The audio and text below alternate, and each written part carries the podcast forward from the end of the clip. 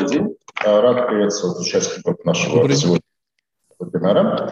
У нас в гостях достаточно необычный эмитент, эмитент, представляющий э, сферу гостиничного бизнеса, работающий под брендом Greenflow. И вчера вот даже мне некоторые знакомые написали, что знают этот отель, любят в нем останавливаться. Вот поэтому для многих это не просто какой-то набор слов, а некий известный бренд. А, гостиничных компаний на рынке действительно крайне мало. То есть я вот вспоминал, единственное, что смог вспомнить, это выпуск небольшой питерской сети отелей «Станция» в формате коммерческих облигаций, который был в 2018 году. И, пожалуй, что и все. Потому что бизнес, безусловно, интересный, и особенно если говорить про сферу внутреннего туризма, то явно набирающие обороты, и, собственно, компания Greenflow, выходящая на рынок, как раз таки и э, планирует финансировать активное расширение строительства гостиниц не только в Сочи, где сейчас у нее работающий объект, а также в ряде других регионов. В частности, один из крупнейших проектов – это строительство гостиницы на Байкале. А, компания получила кредитный рейтинг на уровне рублей Плюс а, компания планирует размещать порядка 150 миллионов а, рублей займ. И сегодня у нас будет возможность пообщаться с генеральным директором а, и владельцем компании Александром Цептычным и представителями организатора компании «Инвестиционная система» Андрей Борисоглебский и Николай Журавлев. Начнем по традиции с небольшой презентации. Александр, передаю вам слово. А, Сергей, добрый день. Большое спасибо за представление. Я являюсь э, руководителем и основанием компании ООО «Антера». Мы развиваем гостиничную сеть в России под брендом Greenflow. Если вернуться к своему названию, изначально 6 лет назад, когда а, задумывался этот как бы проект, э, в основу проекта была заложена суть названия, то есть из двух слов Greenflow. Green – это зеленый, а зеленый цвет означает это экология, обучение, развитие – а слово flow – это связано с книгой «Поток Чиксен Михая», то есть когда а, человек живет э, в потоке с внутренним миром, с окружающей средой, э, с природой, с другими людьми, то есть он, значит, вот находится на такой волне и отдыхает. Ну и задача основная Green Flow – это создать, э, в общем-то, поток, в который бы мог человек попасть и преобразиться. Следующий слайд, пожалуйста. А, компания была создана в 2015 году под проект. А, мы в 2016 году а, заключили договор долгосрочный с компанией «Роза Хутор», которая реализовывала олимпийский объект, это курорт «Роза Хутор». Наше здание, которое взято в долгосрочную аренду, находился на, в горной олимпийской деревне на втором уровне. Изначально жила российская сборная в этом здании. Задача была на базе этого проекта реализовать отель уровня 4 звезды, а, направленный на оздоровление. А, в 2017 году мы э, зимний сезон первый отработали для того, чтобы э, понять эксплуатацию здания перед началом ремонта и учесть э, все негативные нюансы, которые там возможны в эксплуатации, для того, чтобы в будущем произвести капитал вложения и получить объект хорошего уровня сервиса для наших будущих гостей. А в декабре 2017 года у нас 15 декабря был э, отель э, сдан в эксплуатацию, был запущен, и в декабре к нам приехали первые гости. То есть, по сути, для нас э, в 2018 году это был такой старт проекта и обкат концепции, то есть насколько она интересна гостям. Стоит также выделить, что изначально мы при открытии отеля уже вошли в сеть международную Healing Hotels of the World – это сеть, объединяющая оздоровительные отели по всему миру на всех континентах. То есть сегодня там находится более 130 отелей, и мы были первым отелем из России. То есть э, это первое дает нам а, понимание критериев, а, около 100 критериев касательно сервиса, вообще самого обслуживания, питания, номеров, то, как общается с гостями. То есть это позволяет поддерживать э, уровень э, сервиса на высоком уровне. А второй момент. Э, нас ежегодно проверяют, если не брать 2020 год, ковидный был, то есть представители компании, которые расположены в Германии, ежегодно к нам приезжают на место, проверяют, ну и также они нас помогали консультировать в наших новых проектах. И третий момент, ну то есть мы обмениваемся мнениями, ежегодно присутствуем на конференциях, где собираются люди со всего мира и, соответственно, там позволяет нам быть э, в тренде и понимать, что происходит. А если посмотреть как бы на динамику выручки и обороты компании вот за этот период, как я уже отметил, что 2018 год э, для нас это был э, стартовый год, и мы получили загрузку там 56%, то есть первый год для открытия отеля, если брать отельный бизнес, это загрузка там для курортного отеля, это хороший уровень. Э, первый год у нас э, в первой половине, наверное, нашим гостям при... необходимо было показать, что мы себя представляем, какая концепция.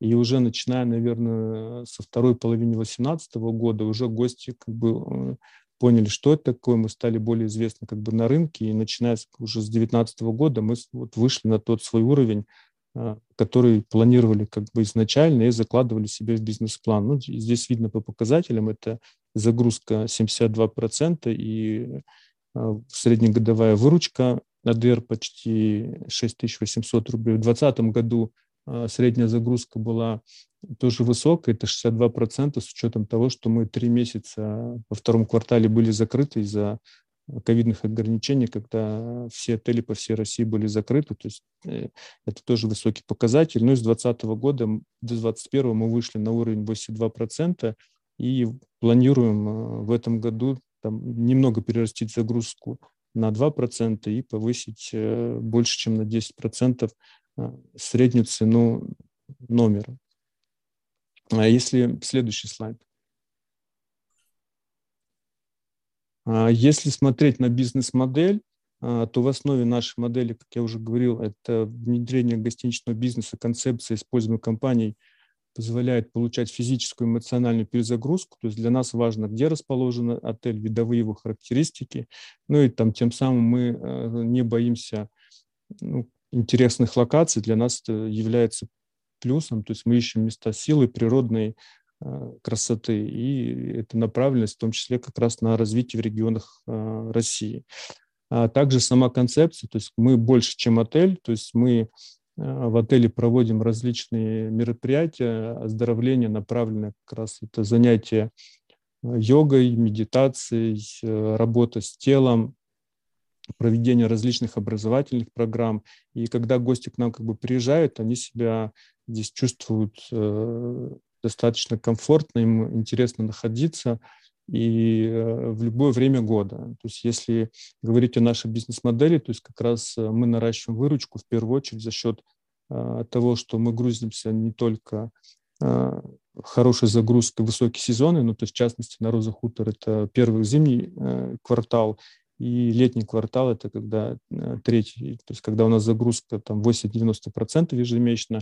Ну и также межсезонье, начиная с апреля по июнь и а, с октября по декабрь, то есть мы делаем загрузку на уровне 70%, а, хотя там в соседних отелях загрузка может быть и 20, и 30, и за счет нашей концепции увеличение среднегодовой загрузки позволяет в том числе получать более высокую выручку. А второй как бы, аспект – это, конечно, дополнительные услуги, потому что мы развиваем как раз направление, связанное и с питанием, и с обслуживанием э, медицинским, и э, отдаем этому основной как бы акцепт, то есть если говорить про хилинг отели, то есть хилинг отель – это основа целиком то, что направлено на развитие человека, и э, центр медицинский является там одной из основы а, самого как бы отеля и идет э, все вокруг него, то есть направлено на оздоровление, тем самым а, мы дополнительно оказываем услуги в сфере медицины, в сфере питания, дополнительных программ, что тоже позволяет на, нам увеличивать выручку в этом как бы сегменте.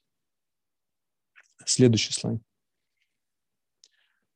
А, в 2019 году, после а, первого года, как мы проработали, изначально создавали а, концепт для понимания его масштабирования, было принято решение о том, что мы будем развиваться по России, и мы, соответственно, начали как бы смотреть места. То есть изначально это было заявлено, мы понимали, что это такие интересные места силы. Это Алтай, Карелия, Камчатка. И, в общем-то, начиная с 2019 года мы очень активно начали смотреть места, то есть где мы находимся. Мы а, летом 2019 года с Республикой Бурятия подписали соглашение о развитии нашего проекта на озере Байкал. А, это Байкальская гавань. Это особая экономическая зона, в которой со стороны государства была построена вся инфраструктура. То есть мы строим а, наш объект уже на готовой инфраструктуре, где государство подвело тепло, электричество, построила дороги, как бы там свет, что, соответственно, тоже облегчает э, нагрузку реализации проекта. То есть на сегодняшний момент за два года мы а, прошли все стадии проектирования, а, прошли государственную экологическую экспертизу, заключение государственной экспертизы по строительству и сейчас получили разрешение на строительство и, в принципе, начали этап э, выхода на стройку. То есть у нас зимой была подготовка, и Сейчас мы начинаем уже первый этап строительства. А, второй объект – это Калужская область. А, два года назад нами тоже было приобретено 50 а, гектар. Это бывшая усадьба, и сейчас у нас тоже развивается проект такого загородного курорта. И это два направления, то, что мы сейчас находимся в такой как бы этапе строительства, и по планам планируем Калужскую область закончить к концу следующего года, а Бурятию у нас запланировано на 24 Отдельно а, сейчас вот я как раз нахожусь а, на Дальнем Востоке, на острове Туруп, такая длительная поездка на 10 дней. То есть я был в Якутии, а, Сахалине, сейчас вот э, на Курилах нахожусь еще, планирую посетить Камчатку, это как раз связано с выбором места. Если посмотреть на нашу карту, то там, где мы выбрали места и уже находимся в разной стадии подписания, это в Якутии. То есть в Якутии мы выбрали место, то сейчас идет согласование с республикой а, о а, подведении туда как бы инфраструктуры. Э, это на реке Лена. По Камчатке нами тоже было выбрано, забронировано место. Это также развитие туристической инфраструктуры со стороны государства. И мы планируем до конца этого квартала утвердить вместе с правительством республики э, Камчатского края наш проект, сдать бизнес-план для того, чтобы потом можно было заходить э, в проектирование, и мы там синхронизируемся э, с реализацией инфраструктуры. То есть государство планирует к концу 2023 года реализовать инфраструктуру, опять же, тепло, электричество, вода, и мы синхронно, после того, как они задают, планируем начинать стройку. И по Сахалину у нас тоже там предварительно выбрано место, и мы вот со строителями на следующей неделе его будем смотреть. Если говорить про остальные места, здесь вот э, виден там Алтай, Оренбург, э, э, Калининградская область. Мы были на, в этих местах, но окончательно с участком пока не определились и планируем там, завершить в этом году, потому что ну, для нашей концепции очень важно как бы место, и мы к этому подходим с большой ответственностью. И реализация еще проекта – это оздоровительный центр. У нас э, в Санкт-Петербурге мы год назад э, приобрели э, построенное здание, которое было сдано Шелленкор. Оно соответствует нашей концепции, находится в районе Лахта-центра. Это вот знаменитое «Газпромовское» офисное здание, где-то там в полутора километрах по прямой. И мы завершаем сейчас а, оборудование финишную отделку зданий. И в э, конце третьего квартала планируем как бы открытие этого комплекса. Это комплекс без проживания, а, немного посещения, там, ну, в том числе какая-то а, диверсификация ну, там, бизнеса компании и направления нашей работы. Следующий слайд.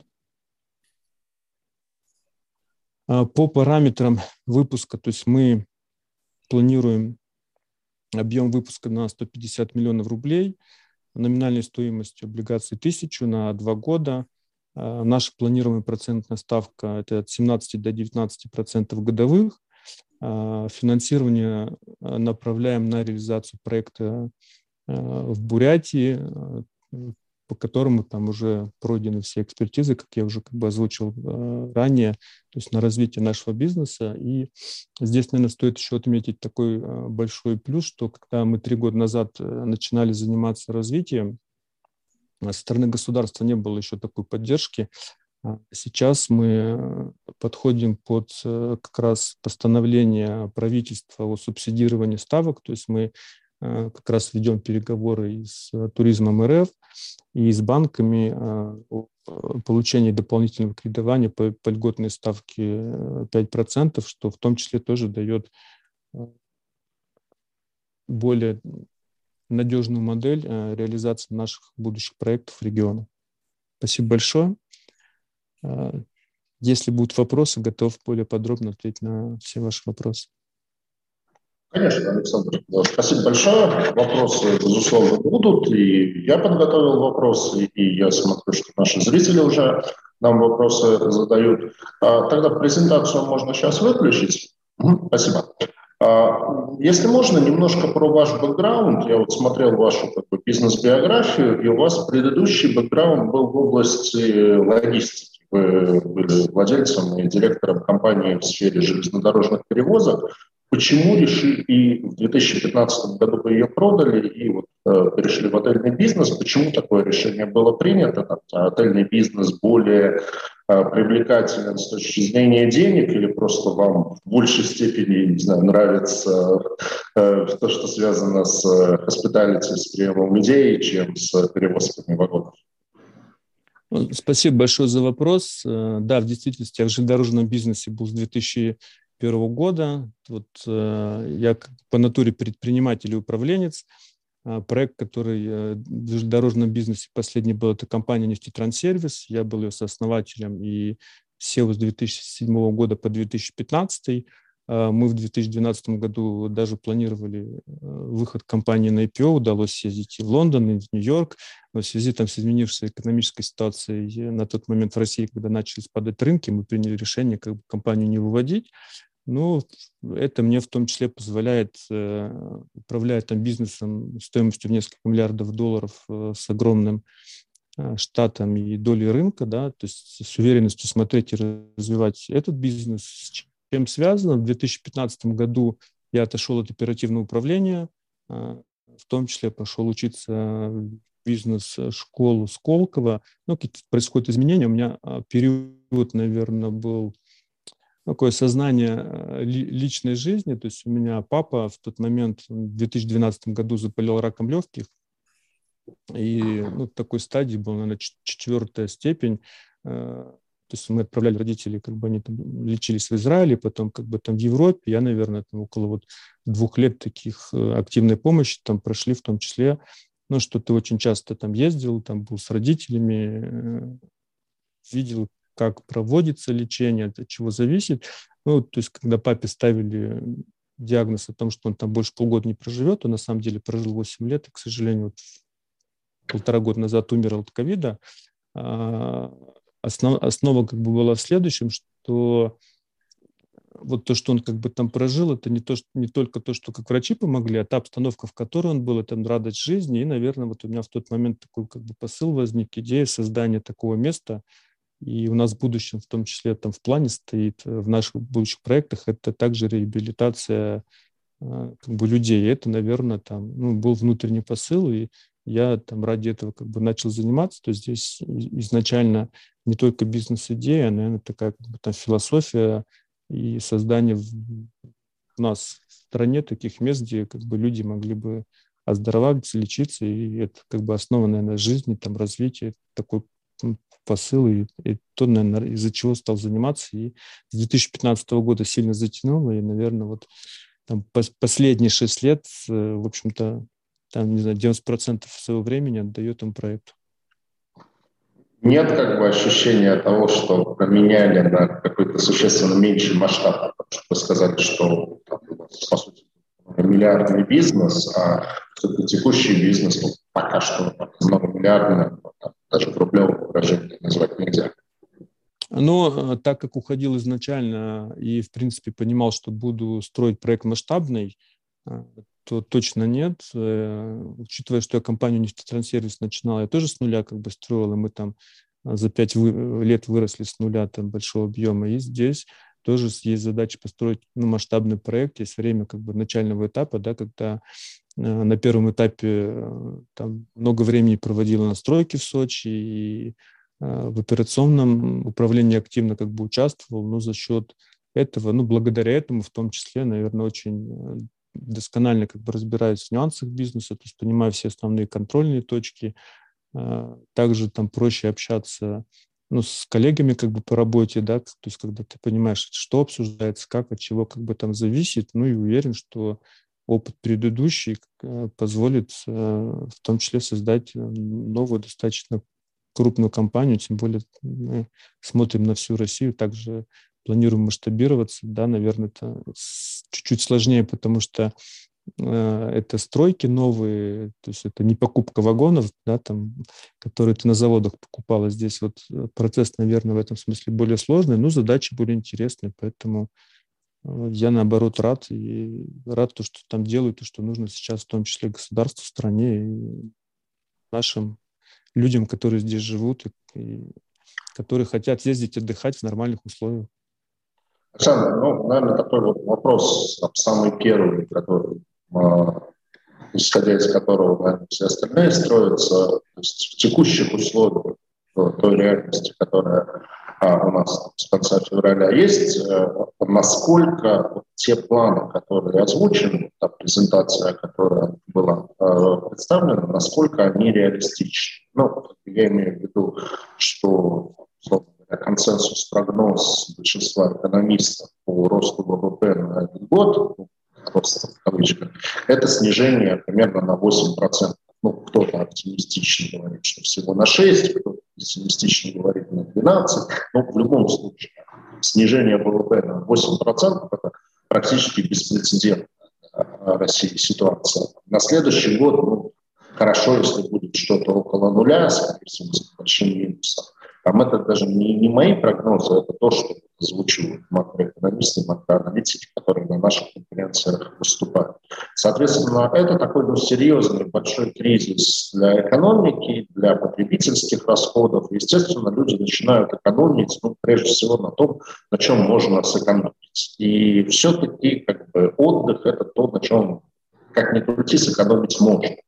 Поэтому вот с учетом этого, хороший ли сейчас момент, на ваш взгляд, собственно, для расширения сети? Потому что, ну, как бы выживание, выживание, вот насколько сейчас уместно расширяться? Ну, здесь я бы, наверное, на ваш вопрос ответил э, в двух направлениях. То есть, ну, во-первых, первое направление к, если говорить про текущий бизнес, во-первых, мы основу берем а, работающий проект в Сочи, и даже сейчас, вот если смотреть по загрузке, допустим, там у нас сегодня а, в отеле загрузка 70%, это как бы межсезонье. Это то, что я как бы озвучивал, здесь мы себя уверенно чувствуем. А, загрузку, там, условно говоря, май этого года и май прошлого года. Ну, в прошлом году вот в эти даты тоже было там в районе 70-72, то есть на выходные больше, ну, классически, да, люди приезжают там в будни около 70, в выходные будут там в районе 80%. Это как бы там первый момент, а, наверное, второй, как бы, если опять говорить там, ну, в частности, про наш как бы проект э, за счет вот этого конкурентного преимущества, то, что мы там немного больше, чем отель и поддерживаем высокий сервис, э, а учитывая, что к сожалению, ну, наверное, для людей, а может плюс для бизнеса, что за границей там сегодня закрыта, да, она будет закрыта там, ну, на мой взгляд, в среднесрочной перспективе, потому что мы видим, что в Европу нет возможности летать прямыми рейсами, это отсекает очень большое количество, ну, как бы гостей, то есть это как удорожание билетов, это неудобство, да, потому что, ну, на 3-4 дня там ты не полетишь или на 5 дней там с перелетами еще с детьми как бы. Ну я даже сам по себе как бы знаю что у меня там маленькие дети в том числе и ты когда планируешь отдых тебе все-таки нужен там прямой рейс а, нужно более-менее понятно. И здесь наверное это такое как бы давлеет э, в том что люди ограничены э,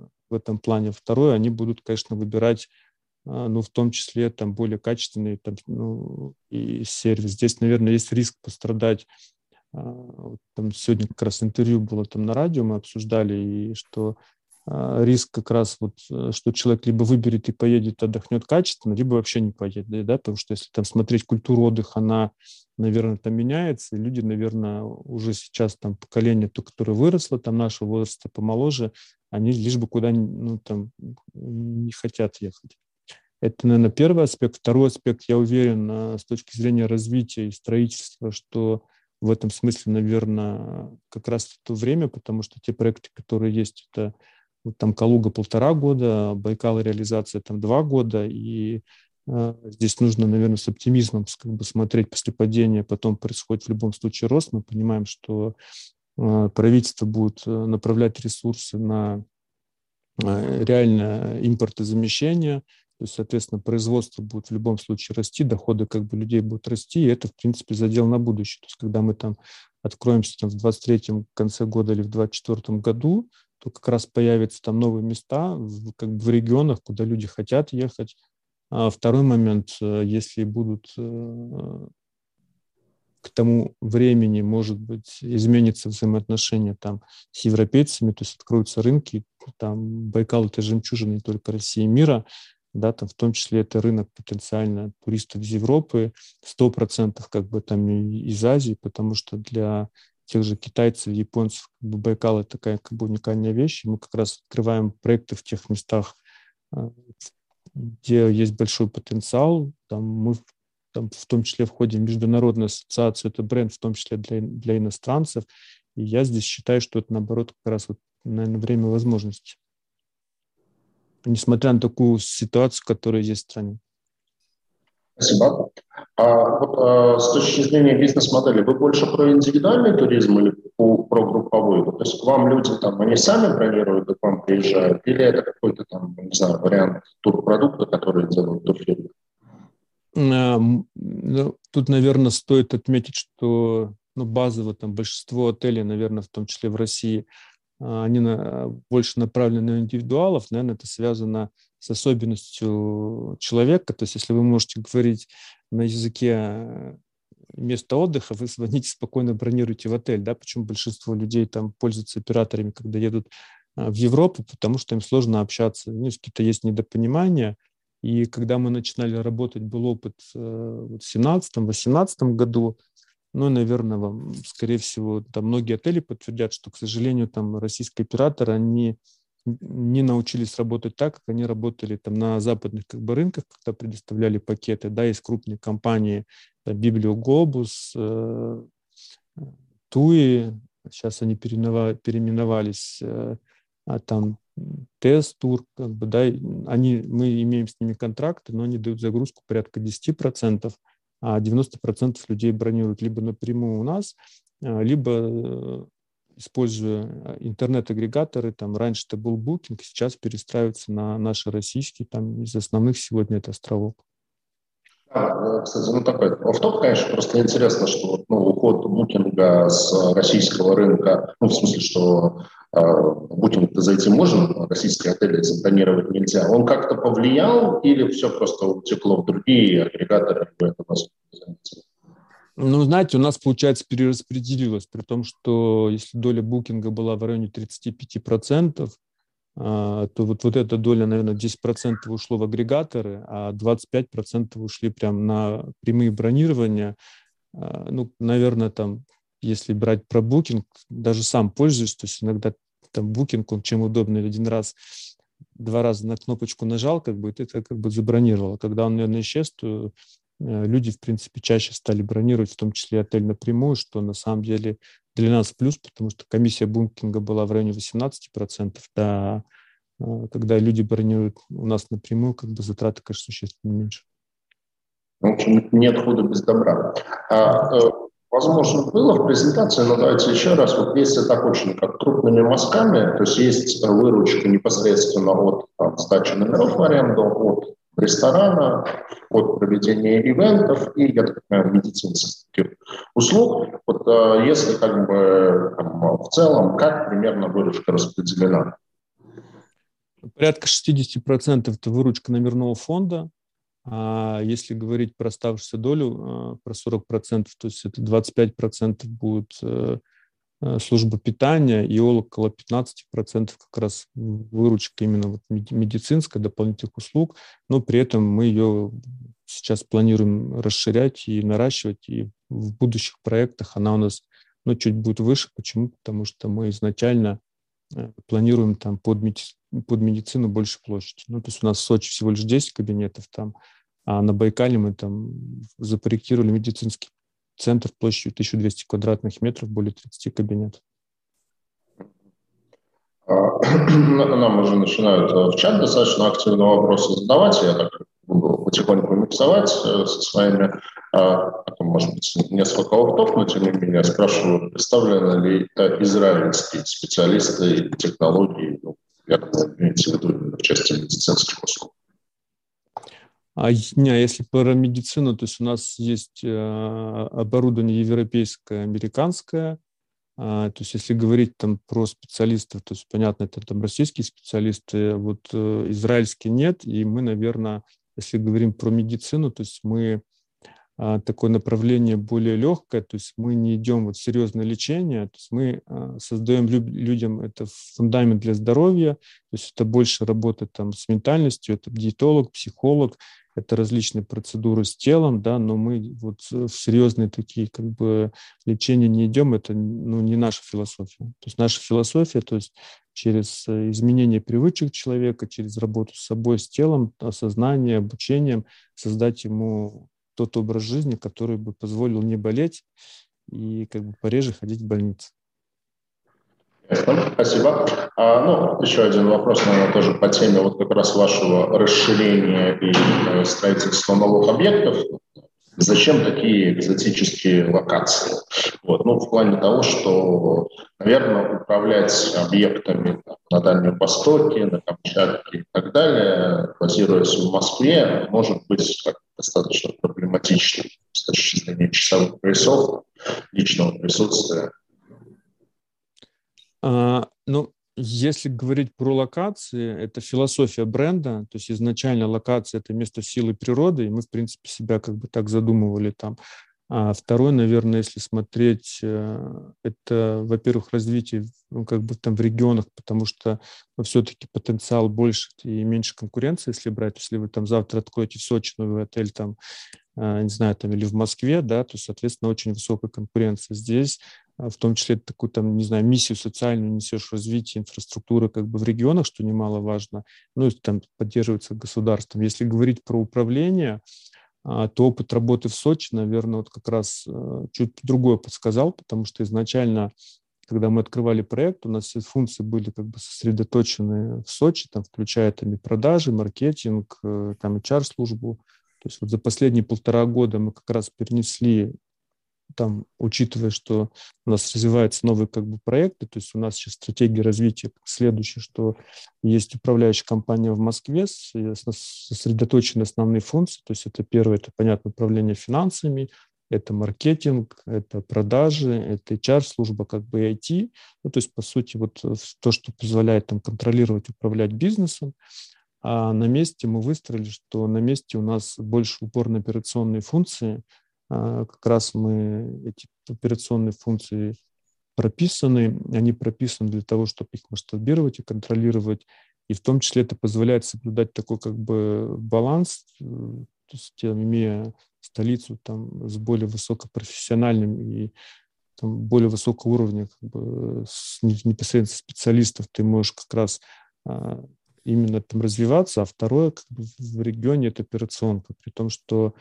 мы планируем там половину в будущем привлекать э, сотрудников местных, половину э, нанимать со всей России. Там опыт в Сочи нам позволяет э, сказать, что это можно делать отлично. С 90% сотрудников в Сочи в общем, со всей России не местные жители. И мы это ну, как бы научились делать, и они в том числе Э, будут как бы работать в новых регионах, то есть есть понимание, как управлять. Опять же, здесь, наверное, стоит отметить э, опыт железнодорожного бизнеса, то есть я когда возглавлял компанию «Нефти Транссервис», э, у нас центральный офис был в Москве, а филиалы по всей России, там и Хабаровск, и Красноярск, Иркутск, Челябинск, да, то есть здесь, в принципе, есть понимание, как выстраивать, и то есть мы в этом не видим трудностей. А, вопрос от э, Алексея Чернышевича. Приветствую. Алексей как раз тоже имеет некоторое отношение к гостиничному и финансовому бизнесу. А Роза Хутор, ну, ваша действующая гостиница в Сочи, она в аренде или в собственности? Нет, объект, э, тот, который сейчас работает, у нас заключен долгосрочный контракт на 13 лет. Он там достаточно жесткий. Мы э, проходили, проводился там тендер – официальный там контракт на более чем на 100 страниц, который э, проговаривает все условия и защищает как раз те инвестиции, которые мы произвели вот в его реновацию, и мы его э, покупали, как бы, именно арендовали, потому что ну, на тот момент в том числе а, Роза Хутор не продавала. Ну, наверное, если на стоимость олимпийской стройки смотреть, скорее всего, его даже покупать было ну, нецелесообразно с точки зрения оценки инвестиций. А какова юридическая структура вашего бизнеса? Ну, вот сейчас она предельно проста, то есть, насколько я понимаю, там, это, по сути, одно юрлицо, которое, собственно, и является э, центром прибыли, поэтому деятельность очень просто организируется. А расширение сети и строительство новых объектов – это будут отдельные юрлица, будет, не знаю, некий холдинг, который их объединяет, или это будет, не знаю, дочерний по отношению вот к основному юрлицу Антерра компании, или это будет на балансе основного юрлица Антерра в виде филиалов. Можете рассказать? Да, у нас э, непосредственно сейчас структура бизнеса, что компания Антера, центральный офис Москвы выполняет и де-факто как бы, функции управляющие, и операционный бизнес, тот, который есть как бы в Сочи, он тоже полностью на компании. Все сотрудники, которые работают в Сочи, они э, оформлены э, непосредственно в удаленном представительстве. Если говорить про новые проекты, под каждый новый проект в регионе мы открываем компанию SPV.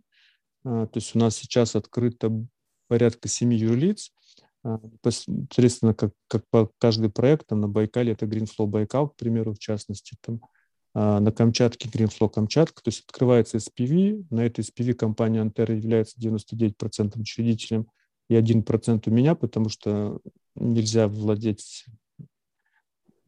ООО у нас 100% доли, она не имеет права как бы открывать, и получается вот ну, такая структура владения, то есть по сути а, дочернее предприятие. На это дочернее предприятие полностью с компанией Антера а, заводятся те инвестиции, которые необходимы, и это юрлицо уже непосредственно ведет деятельность, начиная вот с проектирования, то, что вот мы прошли за два с половиной года по Байкалу, строительство, дальнейшая операционная работа. Давайте немножко про вашу финансовую отчетность. Ну вот если посмотреть как вы развивались в 2021 году относительно 2020, у вас очень хороший рост выручки с 374 до 647 миллионов рублей. А, существенно выросла чистая прибыль с 55 до 181 миллиона. Это, я так понимаю, как бы отражение послековидного восстановления, потому что понятно, что 2020 год отельного бизнеса плохой. Да. В Сочи все-таки открыли в каком-то, по-моему, августе месяце, но все равно, конечно, год был плохой. А, при этом а, у вас а, растет а, строка финансовые вложения с 37 до 314 миллионов, грубо на 300 миллионов она выросла, и у вас растет долгосрочная задолженность а, с 180 до 313 миллионов. Вот эти финансовые вложения, могли бы вы расшифровать? Это как раз-таки есть э, вложения в дочерние компании или это что-то другое? Да, эти все вложения, финансовые вложения в дочерние компании, то есть, как я уже отметил сегодня, мы вот последние два года развивали три проекта, то есть это непосредственно в Санкт-Петербурге проект, э, мы там приобретали готовое здание и инвестировали непосредственно в ремонт оборудования, оснащения. А второй проект – это приобретение э, в Калужской области здания земельного участка. Третий – это инвестиции в проект в Байкале. Да, у нас там договор аренды земли, но за это время мы прошли там проектирование, экспертизы, выкупили там рядом стоящее здание, которое как бы в комплекс включили, то есть это все как раз э, связано с сложениями в наше развитие. Вот а, на данный момент а, то долговое финансирование, которое есть, это, ну, я так понимаю, банковские кредиты, с, с какими банками вы прежде всего сотрудничаете? Ну, если здесь э, говорить про финансирование, то есть это первое вложение собственных средств, те, которые были вложены в компанию личные, да, и там у меня долгосрочный договор заключен, я эти средства не, там, не планирую как бы забирать, а непосредственно направляется на развитие. А также это а, у нас э, два банка, с кем мы как бы сотрудничаем. Это банк ВТБ и Сбербанк. Ну, то есть если брать э, по кредитным соглашениям, а, с ним, который как бы есть текущий, то есть это долгосрочные договора на 7 лет. А еще у вас, вот если анализировать ваш баланс, у вас достаточно большая доля внеоборотных активов. Почти 500 миллионов, а при том, что, как вы сказали, сам объект недвижимости, он в аренде, а в собственности. Могли бы расшифровать вот эти 500 миллионов необоротных активов, это что? Так, ну здесь, наверное, нужно вопрос, скорее всего, больше финансистам задавать. То есть это скорее, ну, необоротные активы – это то, что было вложено непосредственно в само здание. Так мы проводили полностью его как бы, там, реновацию. Это там оборудование, то, что есть в здании, это, а, соответственно, там оснащение. Как бы это вот э, та часть, которая была проинвестирована 4 года назад, и плюс э, вложение в дочерние предприятия. А давайте тогда уже к, непосредственно к выпуску облигаций. Там первый такой вопрос, ну, собственно, 150 миллионов, для чего вам надо, потому что ну, явно масштаб денег крайне небольшой, особенно как бы, возвращаясь к вашему бэкграунду а, а, управления многомиллиардным бизнесом, то есть на 150 миллионов ну, явно гостиницу, по крайней мере, вот то, что вы показывали в презентации, э, не построить. То есть э, для, при этом ну, облигации достаточно такой ну, геморройный инструмент с точки зрения привлечения. Почему решили привлекать через облигации и как будете еще корректировать свое развитие, кроме этого выпуска? Ну, там здесь, наверное, два фактора. То есть первый фактор, в принципе, выйти как бы на рынок и сделать компанию более такой прозрачной, рыночной, а, так как мы планируем дальнейшее как бы, развитие, да, чтобы у нас уже знали там будущие инвесторы. А второй как бы там фактор, э, что мы эти средства будем направлять э, в развитие проекта на Байкале, то есть у нас есть свои вложения собственные, а, есть э, проектное финансирование, которое мы сейчас находимся на завершающей стадии, вот про то, что сегодня озвучил, про льготное финансирование непосредственно с банком, ну и как бы те средства, которые пойдут, это там часть вложений в той доле, в которой мы должны там перекрыть. Ну и там с чем связано, это тоже для того, чтобы те проекты, которые сейчас есть, э, динамично развивать и использовать э, возможности, которые дает сегоднянный рынок. С точки зрения параметров самого облигационного займа, здесь, наверное, дам слово вашим а, а, коллегам, участникам вебинара от компании «Инвестиционная система» Николаю Журавлеву и Андрею Борисоглебскому. Параметры, э, значит, э, планируется ли ставка фиксированная или плавающая, потому что предварительные материалы, которые я смотрел, когда готовил вопросы, там фигурировала плавающая ставка, с другой стороны, вот ЦБ сегодня, как мы знаем, на три пункта ставку снизил, поэтому там, может быть, с плавающей ставкой сейчас менее для инвесторов интересны. А, спрашивают нас, будут ли оферты по выпуску, а, ну, в частности, сравнивают с а, ОРГ групп, это Oil Resource Group. Вчера у нас как раз была в подобном формате презентация этой компании. То есть планируется ли вот какая-то краткосрочная оферта? Ну, вот давайте про параметры займа сейчас поговорим. Да, хорошо. Ну, вопрос о ставках, да, мы тут э, с Эмитентом обсуждаем чуть не, не каждый день, потому что действительно мы тот э, диапазон ставок, который был на рынке вот до сегодняшнего снижения, он как бы не устраивал эмитента очень сильно, скажем так. Поэтому мы как раз планируем делать плавающую ставку. Вот. Ну, хотели еще дождаться, может быть, даже 10 июня, чтобы посмотреть, что там с ней, э, ну, какое снижение будет там. Вот, ну, вот, называется, Центробанк решил не дожидаться 10 июня, решил понизить ставку именно сегодня. То есть действительно, после сегодняшнего снижения мы э, ориентир уже э, э, ориентируемся на фиксированную ставку вот, в диапазоне 17-19%, вот, ориентир у нас сейчас идет. Вот, да, хотим отказаться от плавающих, потому что действительно нам, как сказать, иначе это ограничит нас в плане привлечения инвесторов, потому что плавающая ставка, она сразу заставляет нас размещаться среди квалифицированных инвесторов. Вот. А фиксированно, конечно, расширяет круг инвесторов. Вот. То, что касается ставки, да, мы вот благодаря сегодняшнему снижению, думаю, что мы уже, думаю, наверное, э, сегодня уже, завтра окончательно утвердимся. Думаю, что в ближайшее время мы сможем уже официально озвучить, опубликовать уже не ориентировочный э, диапазон ставки, а уже какую-то конкретную ставку. Да, рассчитываю, что она будет все-таки фиксированная. Вот. Что касается оферты, этот вопрос также мы с эмитентом обсуждали, рассматривали, вот, но вчерашний прямой эфир там э, был э, эмитент, у него деньги были достаточно с короткой оборачиваемостью, он как бы может себе позволить провести оферту там через 7 месяцев. Вот.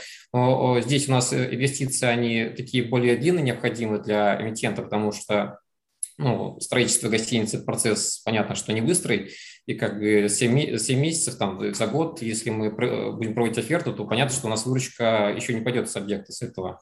Вот поэтому, да, мы, наверное, все-таки от оферты, э, ну, не то, что, не то, что наверное, то есть мы склоняемся к тому, что оферты здесь не будет, э, вот, то есть этот выпуск все-таки будет без оферты. То есть тест-драйва, к сожалению, тут э, не получится провести, но, тем не менее, ставка зато будет повыше по этому эмитенту.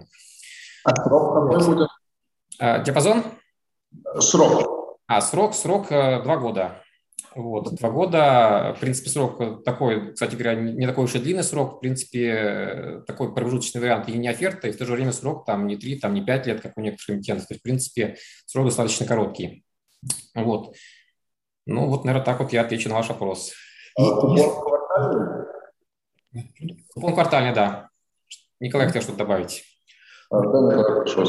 Поскольку Андрей закончил, я просто хотел буквально на, на несколько секунд вернуться к вопросу внеоборотных активов. Этот вопрос э, довольно подробно разбирался биржей при регистрации эмиссии.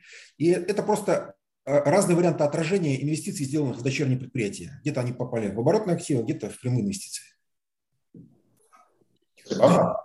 А, ну, раз уж заговорили про биржу, вот один из вопросов, который тоже в ленту нам участники задали, почему выбрали для размещения СПБ биржу, а не московскую? Да, вот как бы, говорю, вопрос такой живой, как бы скажу так, очень часто задается, и на вчерашнем прямом эфире мы его разбирали, вот и сегодня, когда повторю этот вопрос, я уже скоро его наизусть выучу. Вот, смотрите, то есть почему Санкт-Петербургская, а не Московская? Ну, то есть, во-первых, я говорю, что Санкт-Петербургскую всегда воспринимают как такую вторую биржу, всегда вторую называется на рынке, вот. И мы так, также ее воспринимаем до тех пор, пока в прошлом году по количеству счетов Санкт-Петербургская биржа не обошла московскую. Вот. Потом, понятно, московская биржа как бы спохватилась и наверстала упущено. Часто разница между ними там э, в районе там, 20%, если не ошибаюсь, по количеству счетов.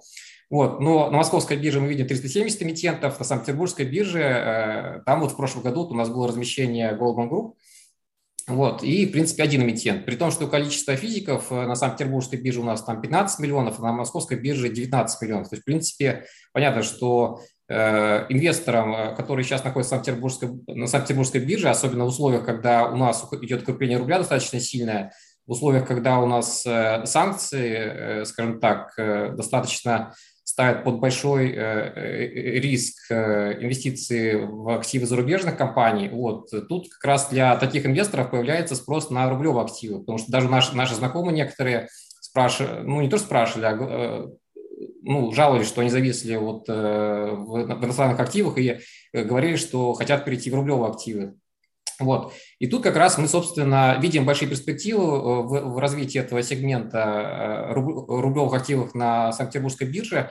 Вот, и, и э, да, то есть вот мы видим перспективу, поэтому мы приняли решение размещаться на Санкт-Петербургской бирже с учетом того, что рассчитываем, что увидим большой спрос со стороны физических лиц, которые сейчас рассматривают альтернативные варианты инвестиций, ну, кроме валютных. Николай, но я вот честно скажу, я думаю, что большинство инвесторов, они даже не знают, на какой бирже эти бумаги обращаются. Они заходят там в свое брокерское приложение, там, Тинькофф, там, открытие Альфа, и просто видят как бы бумагу, и, в общем, не особо задумываются, это СПБ, биржа или московская. Вот, поэтому здесь скорее как бы важно просто, чтобы э, достаточное количество там э, брокеров имели доступ к вот, сегменту рублевых облигаций на СПБ биржи. Если он есть, то я думаю, что для Э, конечных инвесторов это почти не имеет значения. Всем важно, да, чтобы... Смотрите, вот вчера как раз на этот вопрос, э, тоже был в прямом эфире такой вопрос, я как бы ответил мне недостаточно точно, но сегодня уже подготовил список брокеров, которые, брокеров, которые имеют доступ к Санкт-Петербургской бирже, в принципе, я даже могу его сейчас зачитать. Вот, то есть, ну, естественно, конечно, Best Efforts, то есть там юридические лица могут открывать э, счета для покупки этих облигаций. Потом Тинькофф Банк, Freedom, Держава, Велес, Велес Капитал, Атон, Экспобанк, IT Инвест, МКБ Инвестиции, ЕФК Солид, Регион, Иволга, Гарант Инвест, ЕФК, э, э, НФК Сбережения. Мы в ближайшее время ожидаем, что у нас э, подключится Гродберн. Вот. Ну и я думаю, что со временем у нас сейчас идет работа с другими брокерами по поводу подключения. То есть, в принципе, я думаю, что к моменту, когда инвестор будет уже инвестировать, думаю, что список будет уже более широкий. То есть, ну, конечно, мы эту информацию будем размещать у нас на сайте, на сайте эмитента, и я думаю, что, в принципе, проблем с инвестициями не будет. То есть э, процедура покупки будет такая же, что московск, то есть дается поручение на брокере, дальше уже брокер там э, связывается с андеррайтером, с бестефорцем, и дальше производятся сделки. То есть, в принципе, я думаю, что инвесторов это как бы не сильно будет так, усложнять их процедуру инвестирования. А, понял, хорошо. А, давайте, наверное, теперь пробежимся по тем вопросам, которые у нас есть в ленте, э, на которые мы еще не ответили. Так, про ставку поговорили, про локации поговорили, про аренду или собственность на Роза Купер поговорили. Александр, а вот те объекты, которые вы сейчас будете строить или уже строите, там, Байкал, Калуга, там вы будете собственником или там модель такая же? Нет, там мы будем собственниками. То есть мы там здание строим с нуля. В Санкт-Петербурге мы его приобрели, а в остальных с нуля, да, мы там будем собственниками. Спасибо. А, так, про СПБ биржу. Ну, смотрите, давайте я добавлю, да, тут вопрос был, э, точнее и у нас, и у инвесторов один вопрос есть по поводу рисков. Вот э, какие риски в части санкций, э, то есть по поводу Э, пандемии, понятно, бенефициарами э, компания является пандемией. По поводу санкций, как раз вот мы этот вопрос э, с точки зрения рисков эмитента изучали, вот, и как раз, в принципе, можем более подробную информацию раскрыть, потому что, говорю, мы проводили такое достаточно подробное исследование, вот, и вот у нас Николай как раз занимался этим вопросом, вот, в принципе, как раз мог бы более, более подробно раскрыть тему рисков в плане вот новой реальности и санкций. Да, ну, в общем, Данный проект э, и вообще бизнес в сфере внутреннего туризма можно расценивать как э, бенефициара от санкций, то есть это бизнес, который однозначно от санкций будет выигрывать. Причем, э, что характерно, вот даже после ковидного провала, когда еще не было никаких геополитических событий и проблем, внутренний туризм восстановился очень быстро, то есть количество размещений, вот средств размещения в России выросло на 30%, в то время как выездной туризм ну, практически не поднялся. Вот. И, конечно, то, что мы сейчас имеем закрытие авиаперелетов, ну, практически выбивает э, очень большой сегмент, причем не только в Европу, да, но и через Европу. Там даже самую Кубу туда сейчас трудно долететь. Вот. Э, поэтому тут как бы чем жестче санкции, тем э, увереннее будет себя чувствовать эмитент. Я бы сказал так. Ну, такая неплохая идея, то есть такой так, контр, контрсекционный актив. Да. Бенефициар, да. Сейчас все считают, что IT-компания бенефициары, но вот бенефициары как раз э, вот так вот удачно совпало. Ну и, как сказать, э, да, что мы уводим ательера впервые, ну, можно сказать, на биржевой рынок. И вот так вот э, еще один защитный актив для инвесторов. Ну, насчет IT-компании я бы, честно говоря, с вами подискутировал, потому что ну, сам, по сути, это прежде всего именно айтишная компания, поэтому здесь, конечно, есть плюсы, есть минусы, но насчет того, что IT-компания является бенефициаром санкций, я думаю, что это точно преувеличение. А, так, еще вопрос. Так, э, какой регион приносит больше прибыли? Ну, пока, я так понимаю, регион присутствия один – это Сочи. Но, допустим, если там через пять лет, как вы видите примерно по а, локациям диверсификацию с точки зрения выручки и прибыли?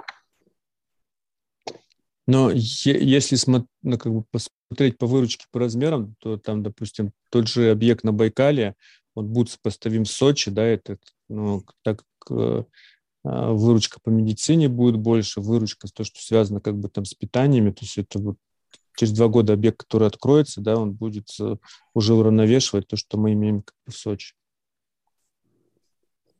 И у нас, если брать объекты, то э, по выручке в планах, которые то есть, есть вот если там за 100% мы берем Сочи, то, наверное, там от 70 до 120%. И если каждый проект рассматривать, то, что мы там бизнес-модели сейчас а, делали и их э, согласовываем как бы с банками. Вот, наверное, такой ориентир. Спасибо. А, еще один вопрос от Алексея Чернышевича. Согласован ли предстоящий публичный заем, дорогой и короткий, с кредитующими банками? Вы упомянули ВТБ и Сбербанк.